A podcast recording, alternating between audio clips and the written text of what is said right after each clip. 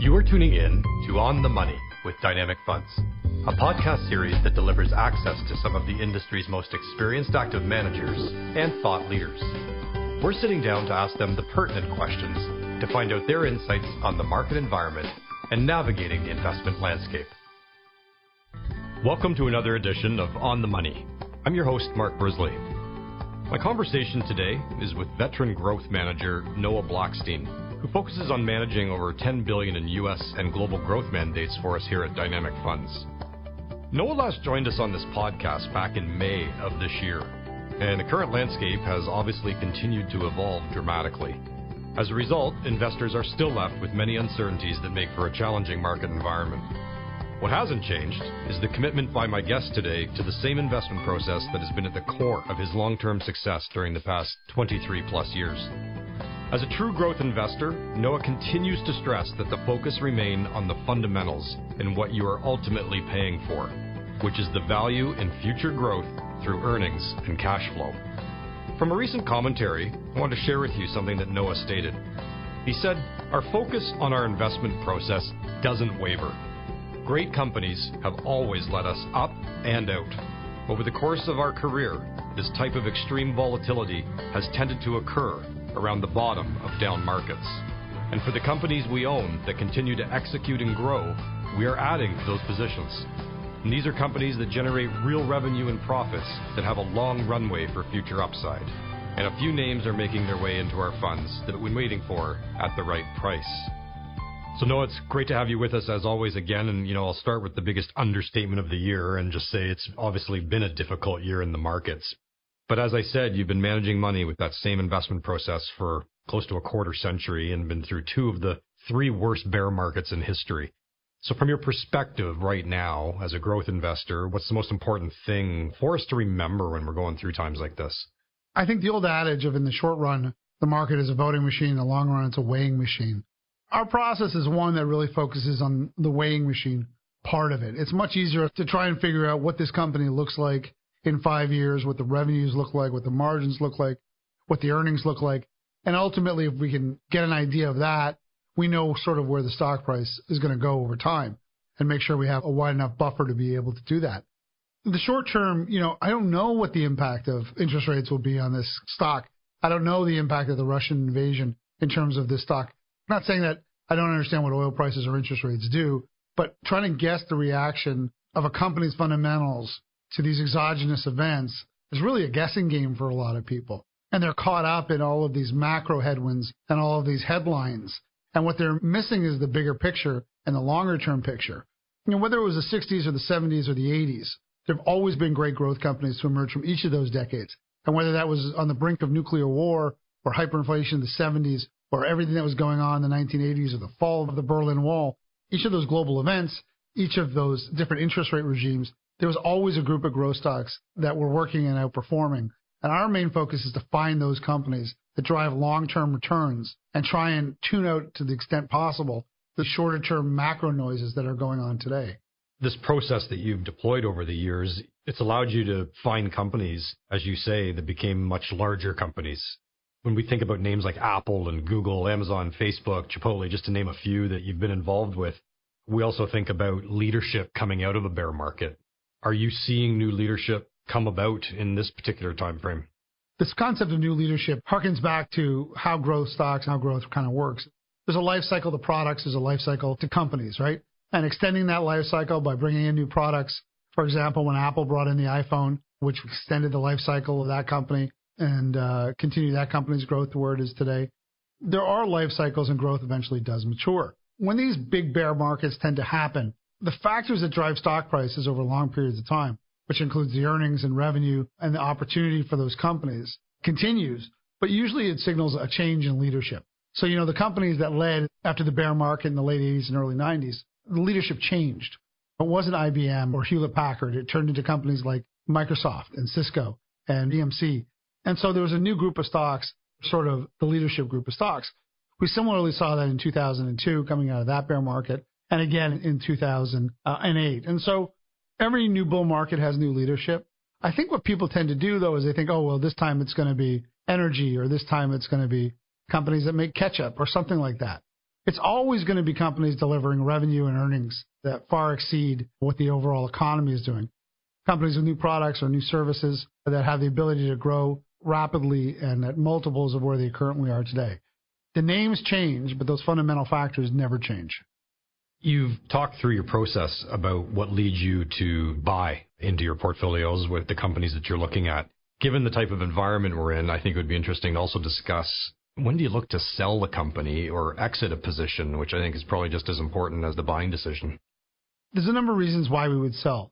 When we look at what we think the long term opportunity is for that company, and we look at where the stock is currently trading, what we're trying to do is find companies today that are undervalued relative to what they can earn in the future.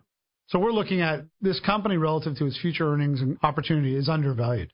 And so when the current stock price reflects all of that future growth, it's already embedded in that stock price, there's really no upside left for us. And so if the stock is fully encapsulated or fully reflecting everything we think that could happen on a valuation basis, then we'll move on from that company. Management misexecution or the inability to deliver. Now, there are many companies that have a similar opportunity, but execution and management matter a lot. And so look at the difference between an Apple and a BlackBerry. Look at the difference between a Google and a Yahoo. You know, you could be in the right race, but on the wrong horse. And what you want to make sure is that the companies that you're in are executing and delivering to that longer term vision. And if they're not, you want to move on and find the company that is. And those are some of the reasons why we would sell a security, other than regular portfolio management, or we tend to own 20 to 25 names in the portfolio, fairly concentrated. And so certain positions can get to be large positions. And just as a risk control measurement, we may pull them back after a big run. You know, if it's become a too large of a position, we might bring it back down. You know, our average position size is around four to six percent of the portfolio, and if it exceeds that by a large amount, we might bring it back in. And that's not really selling the security or having a negative view of the company. It's just managing overall exposures of the fund, which matter in a concentrated portfolio. So listening to you talk about the fact that at the end of the day, you invest by looking at companies and trying to determine how much larger they can become. So we know that that means you're not a macro investor. But the macroeconomic climate has been so noisy, so impactful we know you're aware of that environment. So, how much of an impact have the macro factors, and in particular the Fed, had on market performance in 2022 and, and on you as an investor? The impact of macroeconomics and Federal Reserve moves. And one of the most recent data dumps that I recently saw was roughly 80% of stock price movements are based on macro factors since the COVID pandemic. And so we've really seen fundamental factors of individual companies get swamped first by COVID stimulus and then followed by just probably one of the most aggressive rate tightening regimes we've seen in a very, very long period of time. Or we've gone from, you know, basically zero to 425 basis points in an incredibly short period of time, along with quantitative easing. So macro has mattered is the only thing that's mattered this year. And it mattered in terms of slope of the yield curve and how investors reacted to that. Now it's mattering into the investors believing a recession is coming, even though we haven't seen one yet. And so what's driving stock prices? Even though the companies have executed, they've delivered, they've reiterated their outlooks, it hasn't really mattered. You've seen massive multiple compression across the market this year, especially in the growth sectors. In terms of the number of growth stocks outperforming the overall market, in the spring of this year, less than 12% of growth stocks were outperforming the market. It's a number we've never seen before going back to all the data. So because all the stocks are trading as one, it tells you it's overly influenced by what's going on in the macro, macro investors using factors or other things to whip around securities. But it also suggests that babies are being tossed out with the bathwater. And that's where the opportunity for active managers is. Because over the long run, we're back to that weighing machine. And the ones with real growth and real opportunity will be significantly higher than where they are today. And that's our opportunity. I guess in some respects that makes it hard to also not try and capitalize on momentum. We've talked about the fact that most sectors for the market and the S&P 500 and MSCI have been down this year with the exception of energy. So, you know, where are you seeing growth stock valuations versus where they've been historically and is this actually providing opportunity for you right now? When we look at some of the uh, benchmarks that we use for growth stocks and we go all the way back to the beginning of the data in 1960 on a relative price to sales basis, which is how we tend to look at it, not on a price to earnings basis, because that can be influenced by accounting treatment, that can be influenced by different tax rates, a whole bunch of things that can go into the E. But the price to sales is what's consistent over time. Growth stocks, this is the lowest level going back of all the data of growth stock valuation to the overall market. So they've never been cheaper on a relative basis, ever. And they've all been swooped down in this uh, big drawdown that we're seeing today. So it's it's quite remarkable, actually. So growth is on sale is not an unreasonable comment. Yeah, I mean, we're trying to find stocks that are undervalued relative to the opportunities for the future growth. There are a lot of companies that are undervalued, but even on current earnings or next year's earnings and stuff like that, there are a lot of undervalued companies with very, very high margins and long-term secular growth outlooks that aren't just undervalued relative to where they are in the future. They're undervalued as to where they are today. You know, one of the other topics of the day, and I guess, uh, you know, shame on me for not bringing it up already, is the inflation subject. We're hoping it doesn't stay high for an extended period of time and think that's very unlikely. But can certain stocks, in particular growth stocks, do well in this type of environment? And where are you seeing things right now with respect to inflation?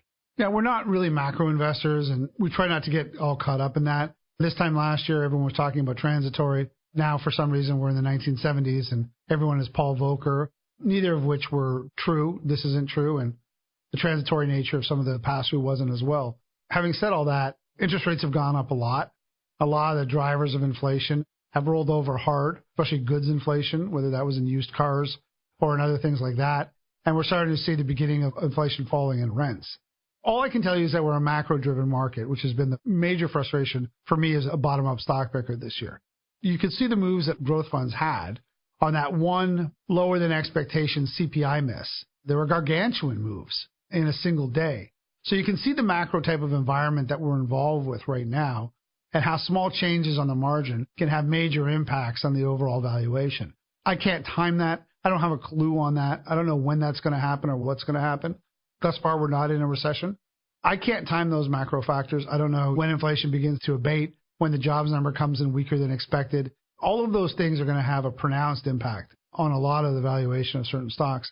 When that happens, why that happens, how that happens, we just want to make sure that we're in the right companies for the next five years. Those shorter term trading decisions are just not things we can be overly concerned about. But there's a lot of inflation that's behind us now.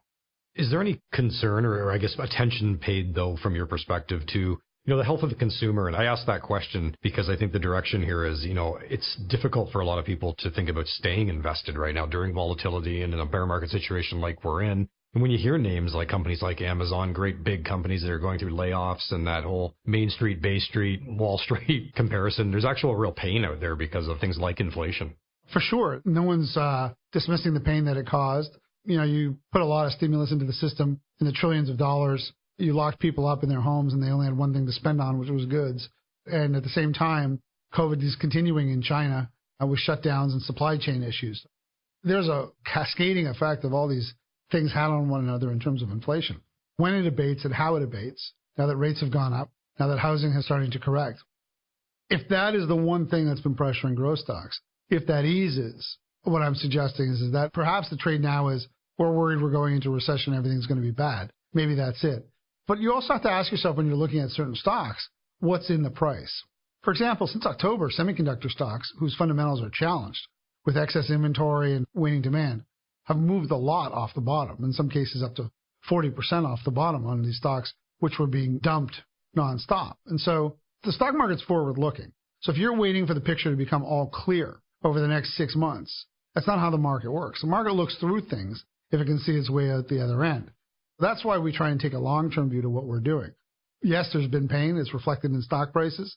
Many of the things on inflation are rolling over. Yes, job layoffs will pick up, though so far the labor market has remained resilient, both in Canada and the United States. That will change and loosen up for sure. As far as we can tell from our perspective, if you get bad numbers and stocks go up, the market is looking forward. The market is looking at what the next factor is. And so how we think is make sure you have the five year view correct and understand that some of these macro influences. Be aware of the short term. If the company's not executing, company's not delivering, you don't want to be in a Yahoo if there's a Google. You don't want to be in a BlackBerry if there's an Apple. Similarly, you know, you want to make sure that the management team are delivering and executing, but you don't want to let short term unpredictable macroeconomics, which even if you get right, you don't know what the impact on the stock will be. I remember investors telling us if Donald Trump won the presidency, the stock market was going to collapse. And that night, the Nikkei futures were down 8%, And then we basically went straight up from 2016 up until 2018. A lot of these things, just because you have the narrative right, doesn't mean you have the reaction right.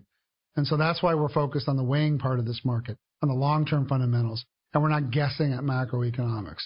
When that turns, it's going to turn exceptionally fast, as we saw most recently with the CPI number. We can't predict it. We can't time it. All we can do is what we've done for the last 25 years plus. Stick to our discipline, stick to our process, and know that over time, that's what works in terms of delivering returns to shareholders and unit holders. Being a true growth investor, it's understood that you're not investing in companies for their dividends. However, dividends and yield and income continue to be significant topics. That said, number of stocks with dividend yields that right now would be lower than the 10-year treasury uh, is at the same levels that we saw back in the global financial crisis. Does that hold any significance for you or tell you anything? If you look today, the number of stocks with a dividend yield higher than the 10-year treasury is very low. Typically, since 08, when the market has fallen, stocks have had a better dividend yield than the 10-year treasury because yields have been so low. This rate hike cycle and the move of the yield curve have basically gone us back to a pre-global financial crisis where there's not as many stocks with yields above it. And so I do think something is different this time. I think obviously short-term interest rates are much higher and cash does have a yield and cash is an asset class again. And if you want to move to cash and earn 4% and take that income portion of your portfolio and have zero beta on it, I understand that. In fact, in our Power Global Balance Fund, we've moved our fixed income into very short term money instruments that are yielding close to 4% currently. That can change, but it is currently yielding that. Because now with bonds down double digits this year, we now have an opportunity to earn yield with no beta. What that affords us is the opportunity to go out a little further on the equity side you don't want to outlive your own money, and you can do that if the capital is not appreciating and it's just earning a yield. We've moved our asset allocation a little higher on the equity side and substituting higher yielding cash for fixed income. So it is a little bit different. We haven't seen since pre-global financial crisis cash with a yield on it, and that can change asset allocation. I've always believed in two asset classes, cash and growth stocks. And now in the Power Global Balance, we can do that a little bit more. That's the opportunity on the equity side for sure. So much of the work that you've done over the years has led you to groups or themes with respect to the companies you've invested in. One of those, as an example, was you know investing into cloud-based enterprises. Are there any areas right now where you're seeing or your investment process is uncovering or finding opportunity for you given the conditions we're in? All of our themes in the portfolio come from the bottom up. So it starts with our process of trying to find companies growing high teens or better revenue and earnings, and then doing the fundamental work on the companies to measure the length and the width of the runway that those companies have in front of them. When we do that, we'll look at this number of companies that are helping corporations digitally transform their businesses and shift to the cloud. Oh, look at the number of companies that are in the solar space that are solving issues in terms of energy reliability and independence in Europe, at the same time benefiting from the U.S.'s push toward green energy. What you'll see is there are themes in the portfolio, but they're all driven from the bottom up. And so that move toward cloud is still in its early stages and has a long way to go. And more intelligence is going to occur in the cloud. We're probably on the cusp of making AI, artificial intelligence, usable on the enterprise wide level so corporations can build more applications and use artificial intelligence to get better at what they do, whether that's from a sales and marketing perspective or data analytics. In terms of other things, you know, in, in the consumer space, it's always been, you know, the restaurant or the retailer that can expand stores or has a new brand or opportunity. In healthcare, it's always really idiosyncratically driven. You know, it tends to be one company being driven by a new product or service or by a new drug that hits the market to meet an unmet need. In both those cases, I think, you know, in healthcare, whether that's through continuous glucose monitoring and other personalized healthcare that's attached to your body where you can monitor a whole host of conditions. That came from the pandemic, and that's probably going to continue out there.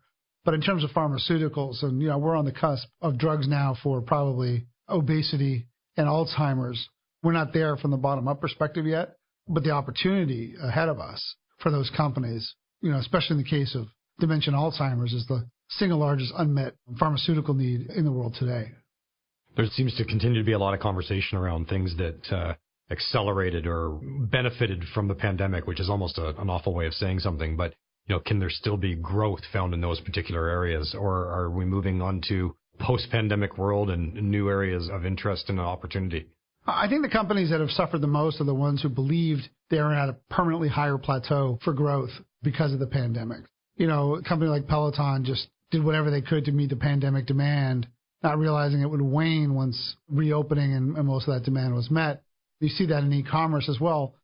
But you're also beginning to see the early stages of some of those companies who are pandemic beneficiaries who were hit first in this bear market in 2021, not 2022. Those companies begin to emerge now from the ashes of the pandemic who have been able to hold on to customers or whose competition was in the private equity market and those competitors are being shut down by private equity who are now beginning to accelerate their business coming out of this from both a revenue and profitability standpoint. So if the companies meet our criteria for growth and revenue and earnings and profitability, we're certainly going to look at them. You know, dismissing everyone who benefited from the pandemic and not saying that there will be some winners who'll be able to sustain that growth, who have held on to customers, or who will benefit from the competitors in that space being shut down in the private equity world uh, would be naive. And so uh, we look everywhere for companies. We're not dismissive of anything. If the numbers of revenue and earnings are there, but we're going to look. Noah, to close our conversation off today, thinking about those next five years, there's definitely a sense of optimism and confidence in your voice and in your comments. Your final thoughts to our listeners on what to think about when constructing a portfolio and staying invested. And as someone who runs highly concentrated, high conviction portfolios, what it takes to maintain that conviction. As somebody who has a lot of money in his own funds, I can tell you I understand how difficult these markets have been. But I also, doing for so long and having been through these types of markets, they're always a little bit different. 2001, 2002 was not like 2008. And this is, you know, 2020 uh, was not like 2008, nor is 22 like 2008 or even 01 or 02.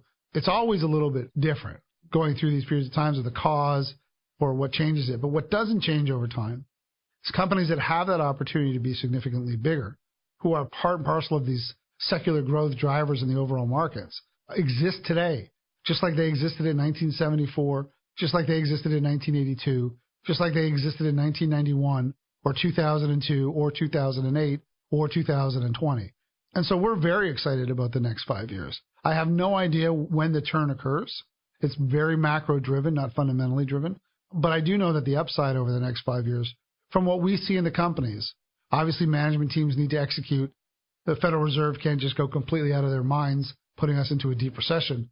But from what we see in terms of opportunity and upside, whether it was the low of 02 or the low of 08 or even 98 or a whole host of bear markets, this is as good as it gets in terms of upside of secular growth companies over the next five years, in my opinion. And my opinion, I think, is worth something. I've been doing this a very long time. Well, Noah, thank you very much for joining us today and sharing your insights, your optimism, and your conviction for how you see things unfolding over the next little while. And to all of our listeners as well, we appreciate you joining us. If you would like to hear more information on what was discussed today, please feel free to visit us at dynamic.ca. And as always, we believe the best way to access any of the information discussed is through a qualified financial advisor. We hope everybody continues to be well and look forward to talking with you again at On the Money.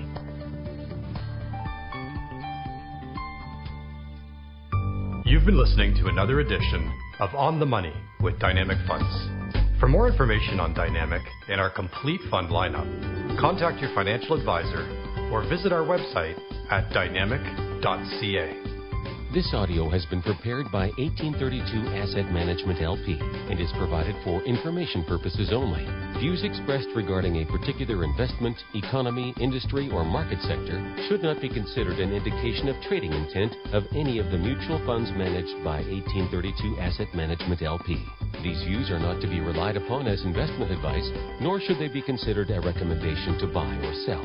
These views are subject to change at any time based upon markets and other conditions, and we disclaim any responsibility to update such views. To the extent this audio contains information or data obtained from third party sources, it is believed to be accurate and reliable as of the date of publication. But 1832 Asset Management LP does not guarantee its accuracy or reliability. Nothing in this document is or should be relied upon as a promise or representation as to the future. Commissions, trailing commissions, management fees, and expenses all may be associated with mutual fund investments. Please read the prospectus before investing. The indicated rates of return are the historical annual compound total returns, including changes in unit values. And reinvestment of all distributions does not take into account sales, redemption, or option changes, or income taxes payable by any security holder that would have reduced returns. Mutual funds are not guaranteed. Their values change frequently, and past performance may not be repeated.